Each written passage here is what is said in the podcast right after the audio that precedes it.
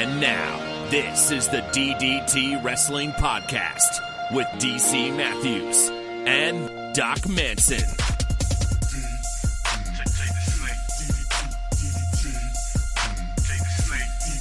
Doc Manson at Doc Manson. I didn't know I was so buff until I just logged into Discord and saw your AI art. I am jacked. Accurate. You look pretty good. Uh, yeah, I, I might need to make that my profile picture. My goodness, you look fantastic as well. Well, thank you, thank you. You're you've got tentacle fingers. You've got the you know the like. I'm telling you, weekend with us is a good time. Let me just say that. I think things came out pretty good. I don't know. Overall, you know, it's an interesting I'm- rabbit hole that I have fallen down, but you know, So so how did how did this happen? What to walk me through what you know? We've got four ropes, but that's that's okay. So how, where'd you find this? What how's it work? um, this is 100% a piece of software called Automatic 1111, um, which basically is a local install of a tool known as Stable Diffusion, which is a type of AI software that uses AI to generate art from text prompts. Um, and I've been fiddling with it, installing different models and different hyper networks and learning different prompt keys and blah, blah, blah, blah, blah. But yeah, I finally started outputting some stuff that I thought looked good. And I said, ah, all right. I guess the logical place to really start as I'm learning here is uh with the with the podcast. And um yeah. Yeah. I don't know. I, it's working. It has now become my new Twitter uh, I love that it, Twitter it put the avatar. the DC on the shirt uh, on the on the Yes. breast there. monogram T-shirt. That is not Very something I brand. told it to do, but there it is. That's very cool. That's very cool. I think, you know, certainly maybe every month the person who sends in the most emails gets their own AI art. Encourage some participation here. yeah. Uh, just something I wanted to learn how to do. So I, I've been toying with it and we'll go from there. I don't know. This year I said to myself, I made some New Year's resolutions and I, I okay. and just it was mostly about learning new things. One of them was AI art because I had been aware of it and I wanted to really see Mhm. what it worked and how it what it was like. And there's this, and then I'm also thinking about getting into like um 3D modeling or animation stuff. Um, with the idea of maybe making some simple games at some point. I, I don't know, but it's a, probably a huge undertaking to do because really i'm not talking about learning one part of game design right? I'm talking about learning all parts. I'd have to learn the programming for the game engine. I'd have to learn the modeling um, for Mhm. creating the assets. I'd have to learn how to rig the animation blah blah blah blah blah. So like I, you know it's probably not a super realistic goal but you know something to fiddle with and dabble with and why not What I'm hearing here, what I'm hearing here is you're down to only one job, ostensibly, and you actually have time to do other stuff. And so you've decided, oh, maybe I'll become a video game designer now. I mean, I also want to read a book a month this year. I probably haven't read a book in I've got a reading goal. Dona? I'm trying to do more reading. I'm trying to do more reading a week. I've got this giant, you know, history of the birth of humanity style book that I'm slowly making my way through. my guess is I will fall off all of these things in relatively quick fashion. Um, but hey, I want to at least uh, I don't know. give it a little we shot. can check in. You want to? Do you want to document these? And we can do, you know, some occasional check-ins here on the podcast to keep ourselves accountable and see how we're doing. Or does that sound like too much? That sounds like way too much work to me, DC. All right. I'm just saying, I'm going to potentially have some free time if we're canceling Peacock. That's all I'm saying. Are we gonna canceling have- Peacock? When I went to bed last night? Well, night, yeah, but I haven't looked today. My assumption was that um, none of that stuff had actually been confirmed. So of course. Of course. But uh when I went to bed last night and the wrestling quote unquote journalists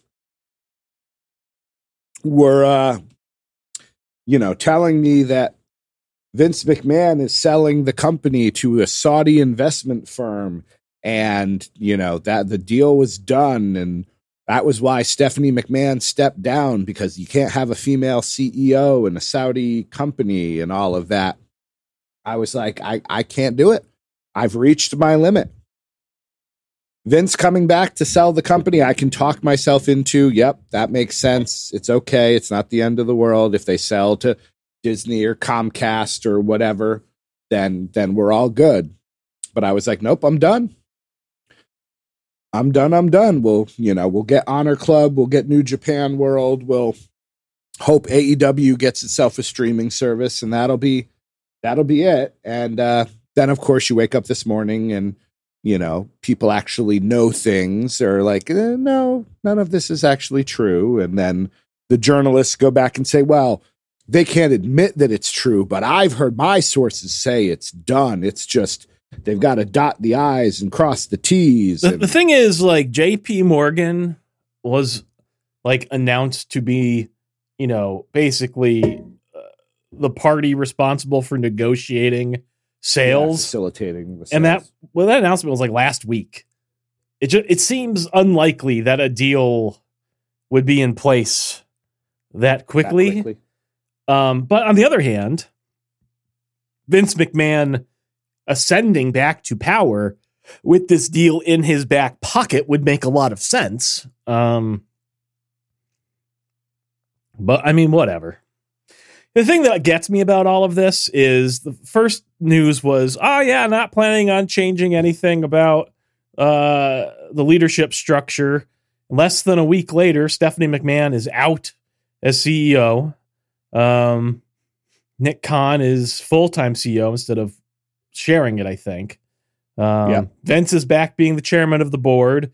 Two others have been ousted and replaced with his people. And actually, it's more than that. It's, I think if I read something that was like six out of 11 people who were chair members as of last week are now out.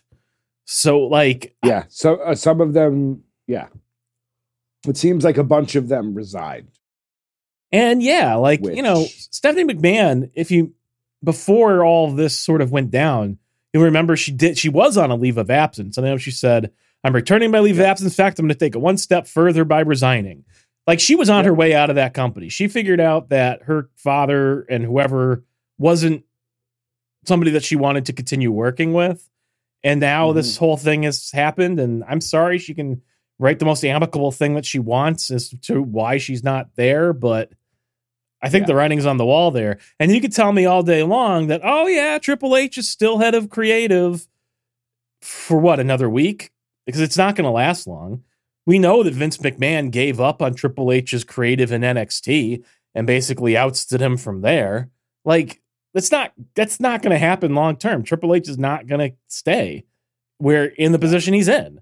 I mean, anybody here who thinks that you're actually going to see the payoff of any of the storylines that Triple H put into motion this entire time, like in this in this lead up to WrestleMania, no, Vince is going to be back fully in charge, doing whatever the hell he wants by WrestleMania time. I, I, that's just my gut feeling on that. It, I I'm sadly forced to agree with you. My my take on it when it first everything first went down was okay. So here's where we're going to go. Vince is going to put the company up for sale, and it's we are two or three weeks out from the Rumble. So the next three months are if we have the best Royal Rumble and the best WrestleMania build leading to the biggest WrestleMania of all time, well then you know that's a prime time to be advertising your company and having it be for sale. Look what we can do. Look what look how marketable we can be. Look at all the Hollywood ties. You know, this is when you drive that dump truck full of money over to The Rock and are like, please come back. You know, Black Adam was terrible. You need a you need a win. Please come back and wrestle Roman Reigns. Um, you know, and then they can sell at, you know, to quote that I don't remember. There was some Twitter Twitter guy that was always saying WWE is the best it's ever been. Well, but I'd like to believe that Triple H could stay in power but you're right. It seems very unlikely. I would imagine. Now, yeah, admittedly, when he left before, he also had a health issue, and maybe that was part of what spurred Vince to make the decision he made at that time. So yeah. maybe, maybe he'll stay, but I just.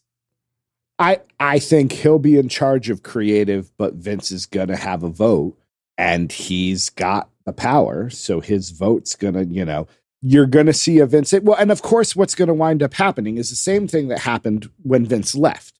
When Vince left, all of a sudden, magically, according to the fans on Twitter, the WWE got way better instantaneously because Vince was no longer involved. Now, everybody's going to shit on WWE again because they think Vince has something to do with it. Whether or not he does is inconsequential the the the belief will be he's involved. So if somebody, you know, if all of a sudden they're they're pushing it that Cody's going to win the Rumble and Cody wins the Rumble and we're not going to get a payoff to this Sami Zayn story, then everybody is going to be like, "Oh, that Vince, he's screwing us again." Yeah. So yeah, it's it's a it's an awkward time. I want to be excited for the Royal Rumble. I do. It's the best pay per view. It's the best gimmick match of all time, as I talk about on an upcoming Joy of Booking episode. Um, but it's difficult to do when all of this is going on. So we'll see. You know, if by next week they have the deal is in place or it seems to be heading that way, I can't keep supporting this company. I can't watch the archive in good conscience. I wish I could but probably can't. So crazy times, crazy times, Doc Manson. So outside of your, uh, outside of your, you know, you want to read and you want to uh, do some AI art again. It's beautiful, and you want to do some uh, video game design. What's what's the latest over there at Manson Manor? How are things? How's the wife? How's the pup?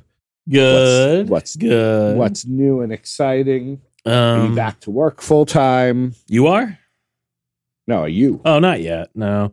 I mean, at this point, this week, um, going into the office Tuesday, Thursday to match Mrs. Manson's schedule and um, sure. still working from home Monday, Wednesday, Friday a little bit, but you know, really doing most of my work on Tuesday, Thursday, um, and doing what has to get done on the other days. Um, I got some LED fluorescent bulb replacements. The lighting fixture in the bathroom here in the hallway uh, burnt out over the mm-hmm. weekend, so I ordered some on Amazon. They came today, and that's back up and running. So now you can use the bathroom uh, illuminated. I can't, I can't wait. Yeah. Um, Mrs. Manson sent an email uh, inquiring about uh, puppies. Okay. So there might be a second dog in our future. Hey, telling you, it's got to be a Bernese Mountain Dog. You need you need the odd couple sort of thing. I think we're sticking with dachshunds, but but yeah, uh, I suppose. You have a name picked out already? No, not really. Maybe Felix, if I have, if I can be uh clever. That would be that would be the logical answer. Yeah, but in all fairness, we didn't rename Oscar when we got him. That was his name um, that he was bestowed before we met him, and uh, I suspect we might do the same with whoever comes next. But we'll see. Oscar's, you know, he's ten and he's a young 10 according to the vet um, he doesn't really show any signs of aging at this point Um, and you know, we we had the puppy from her parents around earlier this year, and that's been good. Oscar likes that mostly. I think the real trouble spot comes from the fact that that puppy is now much larger than he is, and and that can be troublesome with all that energy and stomping on him and all that kind of stuff. Um, but you know, somebody more his size, I think, um, would help keep him young for a while longer. So, I think so. And you know, we can get to it when we get to the email. But I'm just, you know, what's are you looking for? Full on puppy puppy? Are we looking for like toddler age puppy? Don't know. You know, um, at this point, we're probably looking at puppy puppy, but um, but yeah, I don't know. I don't know. you want him housebroken? Open. No, we could train him. That's not a big deal. There's nothing in this house that probably hasn't already been piddled on, so you know, Fair nothing enough. you can't fix. I like that open minded attitude. Yeah. Well, good. When is it next week? Is that when things resume after the oh yeah, yeah, holiday weekend? indeed, sir. Where did the time go? Where the, it felt like it was just, you know, we were just getting into it. We were just getting ready for the holidays, and now Man, I barely have done anything for this upcoming cycle either. Like, I mean, I did lots of stuff, but like it was all for the stuff that I'm sort of leaving behind because I'm a nice Sure. person. And um yeah, I don't know.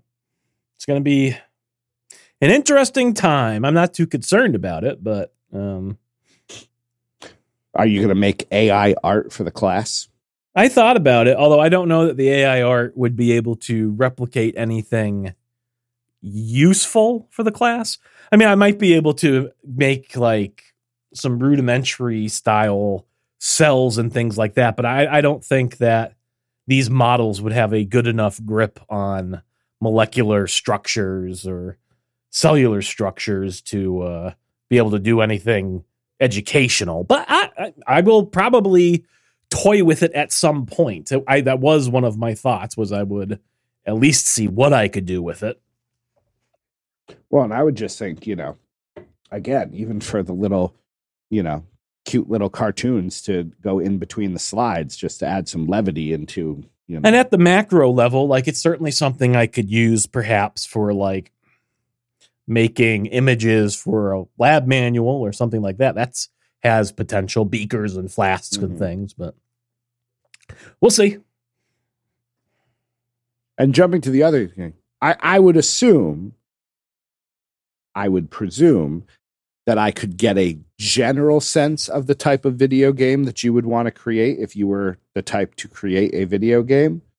I would assume it would be something in the horror genre, maybe not a horror horror survival game like Seven Days to Die because that's already been made, but something you know to that effect. Do you have an idea for what kind of game you would like to build? Um, I think if I was to do something again, because this is a rather complicated thing, and I, I feel like I would want to take it one step at a time. I, I think I would probably start with something like a visual novel of some sort, um, something like the Doki Doki Literature Club or something like that, um, because there it's not so much about animation, right? It's a lot of rendered stills and getting those images to come in and out and, and posing figures. So it would be it would be an opportunity to to work on modeling uh, of characters and learning those tools, and then I presume a relatively simplistic game engine uh, where again animation isn't really a thing and moving around in 3D space isn't so much a thing. Um, but would probably give me some information about how to actually do some of the logic and programming. One of the game engines I was I'm aware of and was looking at uses Python, so I'd learn a little bit of Python programming while I was at it. You know, so I, I don't know, Mhm. um, maybe something like that. now you get now you got me thinking of those old like text based games. Like there's one called i think circuit's edge that you know when my parents bought their first computer it came with this little like game pack and i think circuit's edge was one of the games that it came with. And you know it was it was one of those that you have this little picture at the top and then the text would go and you would type in essentially walk north go go in and you know doing that type of thing. That was a fun game. Yeah. Because you they had like mod it was you know this futuristic game and you could like you had these chips that you could put into your body and you would gain abilities but then you could also i think you could do drugs which as like a you know young teenager with no idea what was going on oh i think there were like you know women that you could pay for various activities it was a it was a weird game All right. All right. so Yeah, I mean, it's something like that, but probably with a lot less freedom. Because those games with the text, you could usually like describe, like, inspect this thing. And, you know, this would probably be more of a straightforward visual novel. That whole genre doesn't have a lot of, um, it's usually a sort of a set narrative. Yeah, there might be Mhm. choices that affect things and maybe ultimately affect how some character stories play out or, or the conclusion. Um, but yeah, nothing too overly complex.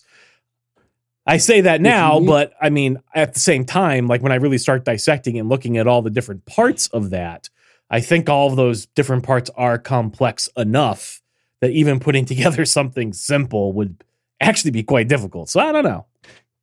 if you need assistance in the writing of the story, you know who writes great stories that are great for radio, like audio stories? Talk to GQ. In the night, you could you could do the in the night video game. I'd be lying to you if I didn't if I hadn't already thought of that. Um I did I had that consideration. It's like, I mean, there's already a story there, like, but uh, uh, uh, uh, we'll Yeah. see. Or you take horror and you make you make a, the visual novel. You turn your podcast into the game, so people could do the you know, you're basically just walking them through the history of horror movies. Maybe there is no game. Maybe it's just you know. I bet you a lot of people would play that game. tons. Just as many people as listen to Horrid, probably. hey, it was a good show. I'm looking forward to the next season. How come you? Where's that in your New Year's resolution? Right in the next season of Horrid. You got a document. You're already working on it. Maybe not a lot. As I said, as as I as I've kind of already said, um, nobody listened to that show. So unless I was going to majorly retool it into something that wasn't quite so academic, um, Mhm. I don't think that it would gather an audience. So I I would just like to say, not a ton of people listen to my solo podcast, and I'm there's no signs of stopping. I just keep coming up with other stuff to do. I need that external motivation, DC. apparently Yeah. i'm just like you know yeah i know and i don't think that somebody's ever going to find it and be like oh yes this is what i've been seeking it's just these are the these are the nerdy games that i would have played as a kid and the fact that even two or three people are interested all i need And as a kid, I probably math. would have thought making a video game was really cool. So, I mean, I guess it's sort of the same thing. i I could played a lot think- of video games as a kid. I well, and that's it. I think between your deep knowledge of horror, your deep knowledge of video games, and just the creative mind that I know you possess, I think you could really and if you want to add in your actual, you know, deep knowledge of the sciences, I think you are uniquely qualified to come up with a very cool video game. So, I could see it. I'm looking forward to it. Your game's going to take over. It's going to be the next Fall Guys. It's going to be the next Among Us. No, no, I'm not. Again, not looking for anything where players have agency. It will So- it will break it will break into the mainstream. My students will be using words like they use sus now and yeah, I don't think emergency so. meeting and I hope that third graders or third graders, no. second graders. Yeah. I hope second graders wouldn't be playing any game that I make. Let's just put it that way. Oh my goodness, the amount of games that they're playing Fortnite, they're playing, you know. Granted, Fortnite's not terrible. No, no, no. I still don't, you know. Still don't think it's super appropriate. I'm finding lately that the topics we have tend to end faster. No. Like within within the first 30 minutes, I'm like, we've we've sort of hit. Oh, I did have one thing I wanted to add to pick your brain about. Because you you tend to have a you tend to be somewhat futuristically minded. You you can kind of see where the puck is going to use that uh, Wayne Gretzky and then Kevin Smith abused it to death analogy. Um, streaming services, the world of streaming. You know, we're we're talking about potentially getting rid of Peacock if you know things go the way we think they may be going. HBO Max, if it hasn't already disappeared, it's going to disappear. You know, Netflix is cracking down on password sharing. They're gonna Netflix is going to be adding ads. They're canceling shows that seem to be having, you know, decent uh, ratings and things. Are are we done? Have we lived through the boom period of streaming services? And if so, what's next? I that's I want to pick the great futurist Doc Manson's brain for that. I mean,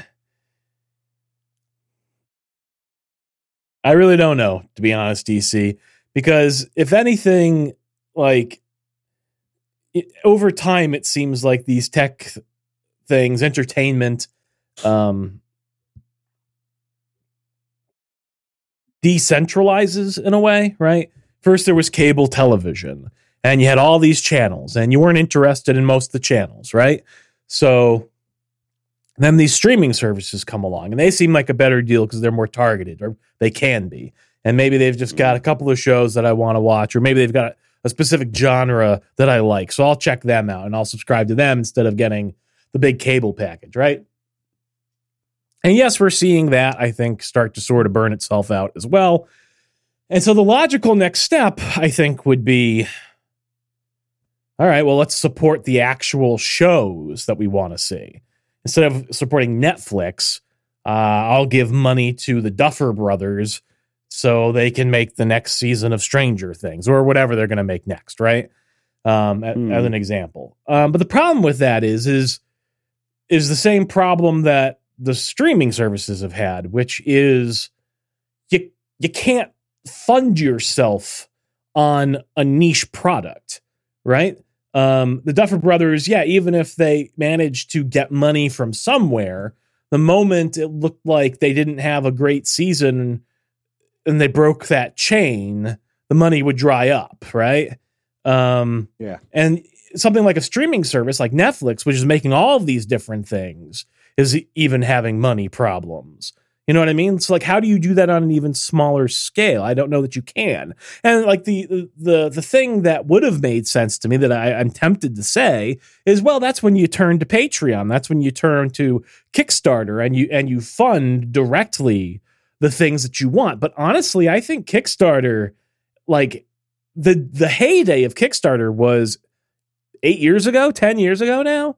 Like even that model is passe. Because again people have realized that you can't actually you can't actually get enough money that way to make the to make enough money to to actually execute on entertainment projects which are very expensive.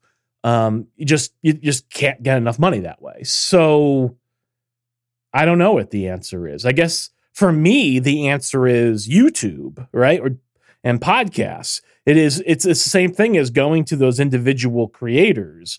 Um, but now it's in a format where there is no there is no expectation of production value. I can watch Markiplier no matter what Markiplier is doing, and I enjoy watching Markiplier. Don't get me wrong, Markiplier has done some cool, larger budget things, um, but I think mm-hmm. he's the mm-hmm. exception in that space versus many others. Um, but like that's really the sort of thing that I think you can do on this more pinpoint level. You know what I mean? I don't I don't forget Stranger Things, forget making your own really cool slasher movies. Don't get me wrong, indie movies are great and all, but like low budget films these days, especially like the ones I'm familiar with, like the horror genre and stuff. Don't get me wrong, there are diamonds in the rough and all that. but the amount of trash, like unwatchable trash that has come with democratization of the filmmaking process. I mean, even in the 80s, when you had these low budget films, these low budget slashers and all that, like there was production value there. There were physical effects that clearly somebody had a lot of talent and knew how to make, or sometimes, not always, you know, but you know what I mean. There was there was a craft to making those films. But now you have people running around filming things on iPhones and they put it on their computer and they use the stock uh, effects that come with Adobe Premiere and it looks like trash and garbage. And yeah, did they make a movie and tell a story? Sure. But like you look at it and like there's no craft to it. It doesn't feel like you're consuming something that was put together by by an artist or a group of artists, I guess I should say. I don't know, man. I just I, I, I don't know. It kind of just falls apart. I'm not sure yeah. what's next you know so netflix is going to i think i think what'll wind up happening is things are going to condense you know hbo max was a prime example they you know their idea went away. They're going back to just the stuff is on hbo the cable channel but i mean maybe you, know, you get terms, more conglomerates netflix that's what and, yeah. and amazon combine that's it. you end up with back with a cable situation? Maybe. Yeah. Or yeah, and that's it'll just be one, you know, a couple of giant things that own tons of stuff. Or we'll see, you know, I don't necessarily think we're going to wind up going back to digital or not digital. We're going to go back to hard copies of stuff. But, you know, there are already shows that you can't find on a streaming service.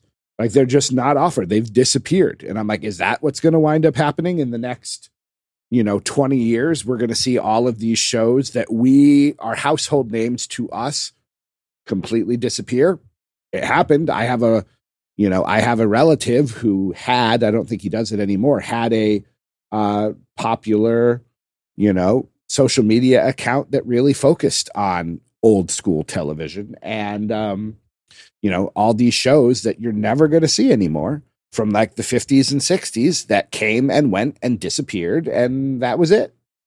So you know maybe that's it. It'll just i do think that you're you going to see a, a large increase in piracy over the next decade or so although unlike the, last time piracy was really big you know i think the government and the laws are in a place where you're going to see a crackdown on streaming and individuals even um, engaging in some of these activities. So it's going to be a riskier proposition in some ways, um, especially for the general population. But I, I, do think that's where we're headed. I think we're headed towards a resurgence. Um, piracy was at its lowest over the course of the last 10 years or so versus 20 years ago. You know what I mean? Because again, content became largely easy to find but as all these companies start cracking down and they start making it harder to get and more expensive, hmm. people are just going to go right back to sailing the seven seas, man. Guaranteed. Yeah. Well, hey, I I would never dare don an eye patch and a peg leg, but if I can find if if we got rid of Peacock and I knew of a place where I could still watch primetime wrestling with Bobby and Gorilla, it's tempting not to, you know, want to at least investigate. I yeah, I think, you know, we'll see a condensing. It'll be Netflix, it'll be Amazon. They'll charge their, you know, they'll increase their prices. They'll you know, ads will happen no matter what. And eventually people will cut the cord on that and maybe it will be, you know. And that's the hey, thing that I think the, is strange about it is like all of this has accelerated already. Like you're talking about this like in a future sense, but like I have already cut the cord to Netflix. You know what I mean? Like, and yeah. I'm and I'm behind the, the the curve compared to some people online. Like, it's already happening. Yeah, but the the question then becomes like, wait, and maybe you know, Netflix I don't had their say- first, you know, two hundred thousand dollar uh 200,000 subscriber loss uh, the the quarter before last. You know what I mean? Like it, it it's it's accelerating. And yeah, and it's just, you know, and obviously there will be shows somewhere. Maybe it is YouTube or, you know, Amazon will have big hits because they've been trying, but Stranger Things and maybe, you know, Stranger Things is an outlier, although Squid Game is also one you want to talk about a reference that seven year olds know that they shouldn't. Um, you know, do you want to play red light, green light? No, let's play Squid Game. Uh, what? Um, but uh, you know, Amazon's trying their House of the Dragon or their Lord of the Rings show or whatever, but those things to me don't seem like, you know, the biggest thing right now is Wednesday. And that's again a Netflix show. What happens when there's a whole bunch of people not watching Netflix? You know, are we gonna are we gonna see, like you mentioned, the Duffer Brothers? Are we gonna see like an artist collective? You know we're going to gather really creative people and we're going to try to fund their work and i don't know. It's crazy. I feel like this is just a very crazy time. Like in the next 12 to 18 months you know so many of these things that right now we take for granted are going to either disappear or change dramatically. And i suppose that might be how it always is but i don't know. I feel like it's a, just a we're on tenuous ground there, Doc Manson. We're on tenuous ground. Yeah, I agree with that. So, well, with that, unless you have anything else for the good of the order, I suggest we go to. We now have four emails.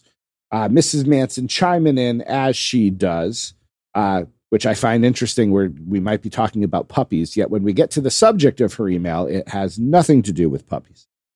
Uh, podcast at ddtwrestling.com. Uh, che chimes in. We don't hear from Che all the time, but we love when we do. A quiet news week. A pretty newsworthy seven days in the sports entertainment industry. Mercedes Moné, I'm assuming that's how you pronounce it, made her return to wrestling. Mm-hmm. Omega and Osprey had a good old ding dong. I'm not sure that means the same thing here as it does there. uh, the words Saudi Arabia and WWE were continuously linked. Most importantly of all, it was rumored Bo freaking Dallas was backstage at Monday freaking Night Raw. Anyway, enough of wrestling. What are your favorite ingredients to throw inside a tortilla? Also, what is the greatest puzzle form? Riddle, jigsaw, crossword, or other? Hope all is well, your pal across the pond, a che. Uh, yeah. You know, Uncle Uncle Howdy made his appearance a couple of weeks ago, and they had a very clear cut picture, and everyone was like, "I wonder who that is." And I'm like, maybe it's because I've looked at Bo Dallas more than most people. Maybe that's the secret. But I was like, how do you not see that this is obviously Bo Dallas with just silver hair and a beard? And like an Undertaker SummerSlam, you know, Undertaker Phantom mask that he wore when he broke his orbital bone. Um, but, you know, hey, at, it will break my heart if I stop watching WWE when Bo Dallas finally gets his day in the sun. It will, the irony will not escape me, but it will break my heart. Um, what do you put in a tortilla there, Doctor? Buffalo chicken. Must make a buffalo chicken quesadilla with that tortilla. Mm, Grill that thing up, I a little bit been- of blue cheese on the side, celery. Yep. Yep. I'm going for barbecue chicken. Barbecue chicken, some corn, some black beans, cheddar cheese. All sounds like a good time to me. Good time. Yep. Quesadilla is good. And then what is the greatest puzzle form? Interesting. I mean, Mrs. Manson would probably say the jigsaw, um, but she likes crosswords as well. Hmm. Best puzzle form.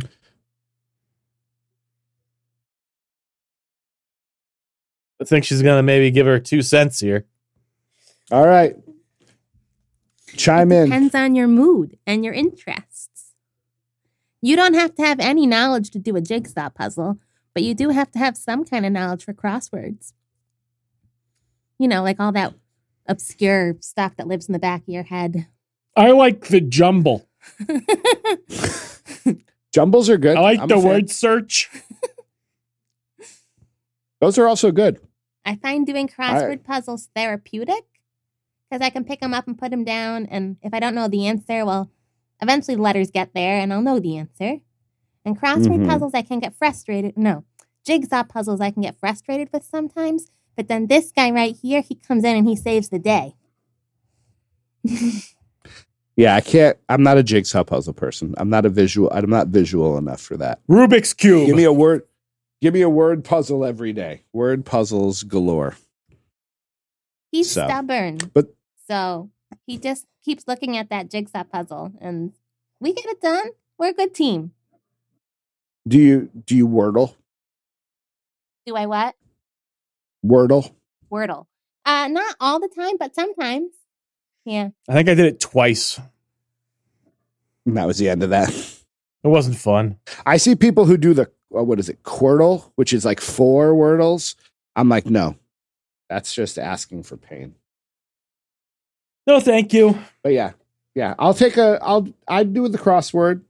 You know, uh, now that I have a subscription to the New York Times, now that I am an adult, I'll dabble in the crossword now and then. Um, but yeah, I'm a. I, I enjoy some puzzles. All right, Che. Hope all is well with you. Thank you. Glenn, we'll stay across the pond. Glenn, what ifs? Hi, guys. With the magic roundabout of rumor and guesswork and full revolution as to the selling of WWE, I was wondering what would have happened if WCW had won the Monday Night Wars and had bought out the WWF. If you were booking WCW at the time, who would you bring in from the WWF roster and who would you have as your champions? Thanks, as always, Glenn. All right, so let's take ourselves back to what would this be? April, March 2001? Yeah, March 2001. The buyout happens. Ted Turner shows up on the USA network. The problem is, and again, it depends on who was running the show at the time. You know, would Stone Cold would have would Stone Cold have wanted to go to WCW? I don't think so. I think he'd have just gone home. He's not going back there. The Rock probably would have just been like, "Yeah, I'll just try Hollywood earlier than usual." Um, I think Mick Foley would have gone. try maybe it, it depends on you know if Eric Bischoff was there or whoever the you know a lot of people dealt with who they didn't enjoy. Uh, Taker might have gone. Taker might have been the you know sellout sort of thing. But I also think we're we're we're watching it right now. Vince McMahon would have either never sold or he would have sold it and then immediately tried to start a new company. I would have liked to have seen Vince McMahon in WCW, joining the billionaire ass kissing club. Yeah, that would have been nice. Never would have happened. Pucker up for old pucker up for old billionaire Ted. Um, but yeah, you know, I think, and it would have been hard because then you've got Flair, you've got Sting, you've got Goldberg, you've got Nash and Hogan. Jesus, I guess Hogan might have been on his way out by then, but uh, you know, the the egos would have been would have been a bit of a problem, probably even more so than you would have had the way it actually worked itself out. Uh, Nate chimes in. Kurt Angle. They would have they would have run with Kurt Angle. You bring Kurt Angle in, and you know that would have been good. Rob Uh, Van Dam, bringing Rob Van Dam.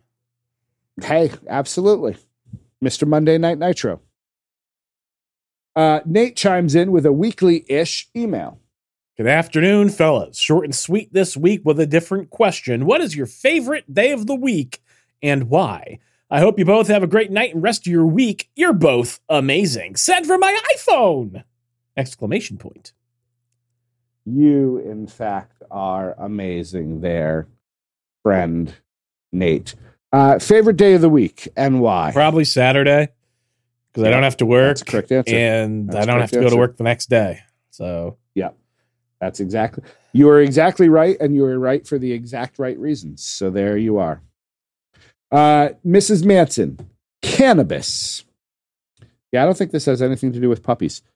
Uh, today's the day, boys. Our great state has approved the sale of cannabis to all adults age 21 and older. wasn't that yesterday? Are, yeah. Are you interested in partaking in such activities? I've got a fiend who will act as my advisor that could help in making appropriate choices. I feel like we drink alcohol recreationally. Is cannabis really so different? I will say the last time I partook in such activities, I ended up with a box of cereal strewn across my kitchen floor when I woke up in the morning. There's a story about a snake, too, but we don't need to get into that here. I'm such a troublemaker. Puff, puff, pass, Mrs. M.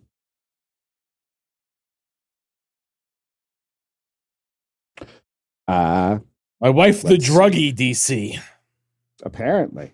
Uh, have you ever partaken in the puff, puff, pass? I have not. I've never Neither have I. had or consumed cannabis of any kind. Nope. I look Neither forward to I. it though, I have had CBD oil. which does Um, nothing. No. Well, I suppose I didn't really notice anything when I took it. But uh um but yeah, I've been offered. I've been offered it. You know, do you know who has offered me cannabis or Your parents. uh yes, the champ specifically. Every goddamn time I'm over, he's like, "Do you want something?" And I'm like, he's like, I've got these blueberry gummies that I'm never going to eat. You really got to take them off my hands. And he's got like three bottles of them. So, Take them next time. Give them to me. I don't know if I'll eat three Uh, bottles of them, but edibles is my game, DC. I am I am planning to partake in the legal cannabis now that we can in this state. I've never I've never been particularly against it. I just haven't needed to do anything that was illegal. yeah, I'm not opposed. I'm not excited. I will, yeah, and I will say, like, I'm not interested in smoking it because, like, when I smell it on somebody who's clearly a heavy smoker, it's the worst, most pungent aroma I can imagine. Like, I, I don't want to smell like that, I, and I don't want to smell it as I'm doing it. Uh, but an edible, I think I could get behind. Yeah, I think that's fair. I think that would be it. Well, especially since your wife is such a baker. Like, is she, are you going to buy an already edible or are you going to create your own? I mean, I imagine I will buy an already made to start with, and who knows? I may do it once and say that was enough for a lifetime. Yeah, you know, Mrs. Mrs. Matthews is a little nervous. She has some family history that is not necessarily great. I think a distant family member had a really bad experience, and so she's a little, you know, not not super on board. But she has talked about trying edibles, and I would imagine it would be more, it would be safer and more enjoyable in mixed company. Yeah, probably. Maybe. So you get on the phone, you call tall guy. You call tall guy. At least you've talked to him in the last three years. True. Um, yeah. But you know, I I I would, I'm not gonna seek it out. But if the opportunity ever presented itself, I would. I did. We did order uh from the local authentic uh Chinese restaurant after we had talked about it so much. We ordered last week. Oxtail soup. No, because of course, like we were just ordering a couple of things. I wanted to try the scallion pancakes. My wife wanted to try the crab rangoons, and I got the wonton soup. So we, of course, got three incredibly Americanized options. Um, the wonton soup was terrible. Um, Their wonton soup. It was okay. compared to the place I love, I will say was- the it was- broth is more mild, kind of like um the other place that we went. yes, I want a. I want a. I felt it was better I- than I- that place, but I understand it's not Yes. the I I ate a bowl. salt bomb that and you were then chose for. not to and then chose not to finish it. I want I want thick noodle, I want a meaty wonton, this little like shriveled up, you know, pasta around a yeah. Uh the but traditional scallion pancakes were wonton. You have no interest. in. and and the most important yes, the most important thing was my wife liked the crab rangoon. She was like, I'd eat these again. So now I'm in. Hey, I will So say I don't point- think their Americanized dishes are the appeal. I, I don't think they're the like. I think you'll find if that's your game, you will get better uh, food. I think at other Elsewhere. restaurants, R- restaurants that have specialized in the Americanized dishes. Um, but if you're willing to to have some of the more authentic stuff, I think that's where this place will shine. yeah, Yeah. I expected my wife to look at the menu and be like, "We can't order from here. This place has too many, you know, gross things." But she was just like, "You can try stuff." I was like, "You're gonna let me try whatever it was," and she was like, "You can get it." I want the shredded duck fried rice. I know that. Yeah, that sounds good. I know that for a fact. And I would try some of the, you know, again, like their, you know, some of the more organ meat type things. I would, I would try those. So we'll have to see. What I want right now, thank you to our lovely emailers, Che and Glenn and Nate and Mrs. Manson. We appreciate you each and every week. What I want to know right now, though, Doc, I want to know that piece of positivity. I want to know what's getting you through. You got a lot going on. You're doing a lot. You're back into hobbies, which I always enjoy when that happens for you. Uh, what's the one thing right now getting you through the week? Yeah, at the moment, it's probably that art stuff, to be honest. Um, because I understand, like, it's not like real uh, uh, art the way that like a person who picks up a pen and a pencil or a paintbrush and, and creates from nothing. Um, but I do think there is an art to getting th- the these these machines to output images. When you first start, you get garbage from these things. And like learning how to craft the prompts and getting it to do what you want it to do. I think there is an art to it, um, which I think is interesting. And I've been enjoying my time with that immensely. And, you know, it, it also ties into my love of technology.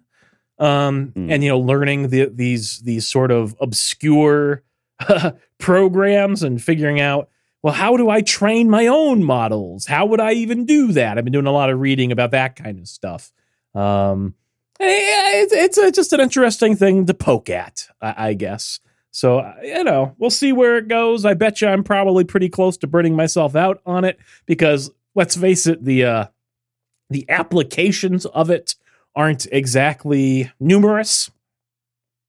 Maybe I could look into generating art for a video game that way. I don't know but I, I don't think you could get enough consistency like to do a character model that way. Um, they would look too different from generation to generation. But Well, and, and I'm a, you know, obviously, if you've got software that you might have purchased or found somewhere, I just typed in AI art generator and found some website called Night Cafe. And I typed in Colossus eating chicken wings. I see no chicken wings of any sort. And then I typed in just because it was the first thing that came to my mind, Kevin Spacey on fire. And I don't see I don't see Kevin Spacey anywhere in this. So like I said, I there doing is an wrong? art to it. am I I must be doing it wrong. Yeah. Yeah, you got to learn about different types of prompts and um, uh, the, the certain words and there, there's negative prompts in the thing that I'm using, so you can get it to to to move away from generating certain types of things. And again, there's different models. There are some that are more cartoony. There are some that are trying to be photorealistic. There are some that are abstract. So like it all depends on the very specifics of the underlying technology that you are using through th- th- this interface as well. And I don't know, it's fascinating. It's fascinating in a lot of ways. So that's probably it for me, DC. I love when you're excited about something because you you dive in, you go 100%. And yes, you can burn yourself out, but for those times that you're into it, it's a good time. Um, a few weeks ago, maybe a month, month and a half ago, I don't recall. Um, my piece of t- uh, positivity was a guy named Brennan Lee Mulligan. Uh, Brennan Lee Mulligan is an improviser. A, he is a comedian. Most importantly, I think for him, um, he is a dungeon master uh, for Dungeons and Dragons games, and he has a company, Dimension Twenty, that produces video of um, various uh, Dungeons and Dragons style games, similar to a uh, you know, Critical Role would be, I think, the most famous one that people might be familiar with. Uh, Brennan got his start on College Humor. I already I already had two. So those are your two. There, dear wife. Um Brennan got his start on college humor. Uh and um, if you've seen the CEO videos, the Oreo CEO or the Tide Pod CEO or whatever, that's him. Um, and college humor kind of went away and became something called Dropout TV, which is a streaming service. Um, obviously, not a very famous one because I don't know how many people have heard of Dropout TV.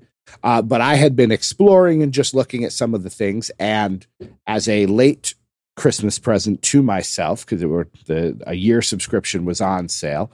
I purchased myself a year subscription to Dropout TV. Um, What did that cost? I think you uh 35 40 bucks something like that. Not nothing terrible for a year's worth of entertainment. All right. Um, Yeah. and I've got to tell you, it's it's kind of in our there, there's an element to it that is in our wheelhouse. It's got the nerd thing down. There's a heavy amount of improv in some of these shows and games and things. Uh, they have something called breaking news, which is essentially almost like a Whose Line style game. Somebody writes the newscast, and then they have four people who are doing the newscast. They don't know what's on the prompter, and they're not allowed to smile or laugh. And so that's hilarious. There's a game I'm really into called Game Changer, in which three people play a game show, but you don't know the rules of the game. You described this play before, I think. Yeah. Yes. And then you have to figure out what the game is. Um, It's kind So, of like press you know, conference, again- right? yeah, there, there's there's similar elements to those sorts of things. So, you know, because we are improv minded, because we are, I just started watching a you know a Dungeons and Dragons style. You know, they're playing a they're playing a you know sort of role playing style game. I find that interesting. I don't know that I'll finish it because it's probably six or eight hours long, start to finish. Um, but yeah, so I'm I'm I'm enjoying it. So, you know, it's not a huge uh monetary investment, but I think people will would get some enjoyment out of it. So if you feel the need, if you're looking for something, if you you're canceling Peacock or you're done with WWE, uh head on over and check out Dropout T. Very good. Uh but that's what I've got. Uh but yes, so with that, my friends, who knows? Honestly, who the heck knows what we're going to be talking about next week? Maybe the deal is done and we're canceling it, and basically it's a eulogy to our WWE watching for the foreseeable future. Maybe they're set. Maybe the rumors will be they're selling to somebody else, and you know all will be well. Maybe Tony Khan will buy them. That would be hilarious. And I don't like Tony Khan, but that I don't think he's got the money for that.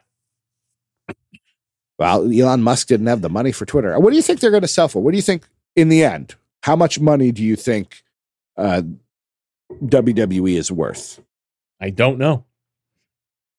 I really don't know. So, You live in a world know. where just Star Wars was worth two billion dollars. So, I mean, I was going to say four. Like Twitter was worth 44 or 45, whatever they paid. I was going to say, uh, uh, I had said 4 billion. That was the number that had popped into my head $4 billion for WWE. But that might be high. That might be high. Star Wars might be that, you know, is WWE worth more than Star Wars? I actually think they probably are, Yeah. but yeah, I don't know. Yeah. Well, I look forward to sitting down with you and talking it all out. The next seven days probably will be very, very interesting. Doc Manson, anything else you would like to say before we head out into that good night? Well, if you'd like to have your thoughts right on the air, you could do so. Podcast at ddtwrestling.com is the email address. You can listen to our entire is. back catalog of episodes wherever it is you acquire auditory goodness like this podcast. And finally, if you like what you've heard, and really, how could you? Head on over to patreon.com forward slash DDT Wrestling to give just a little bit of financial support to DC and Doc. It does help us keep the lights on, and it keeps this podcast train a chug a luggin. He is Doc Manson at Doc Manson. My name is DC Matthews at the DC Matthews, no, I don't have my car yet. And yes, I'm mad about it. Oh yeah. Uh, apparently, last week they told somebody, a different guy told me, oh, it just got, it just arrived at the port. Now we have to get it on a truck. And I was like, I was under the impression it had already made it, but okay.